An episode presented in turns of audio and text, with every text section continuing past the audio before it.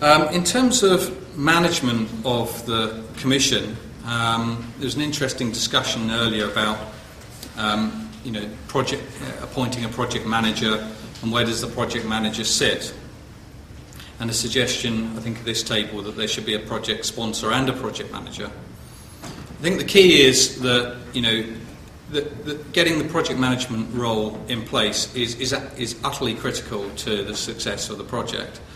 Uh, it does need to be an experienced person that's able to dedicate time and that has some uh, line management that is uh, supportive of the project, but also has the type of personality and experience um, that is able to um, cross-cut uh, the different de- different departments um, and and bring other other people together. So.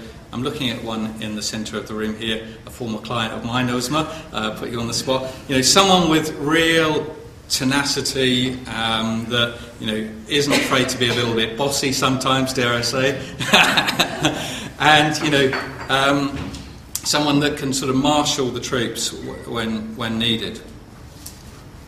Um, the project manager may or may not be the client responsible for the overall project. I mean, for the larger projects in particular, it may be useful to bring in a dedicated specialist project management resource, um, particularly for those sort of um, delivery orientated, um, uh, complex, large scale schemes.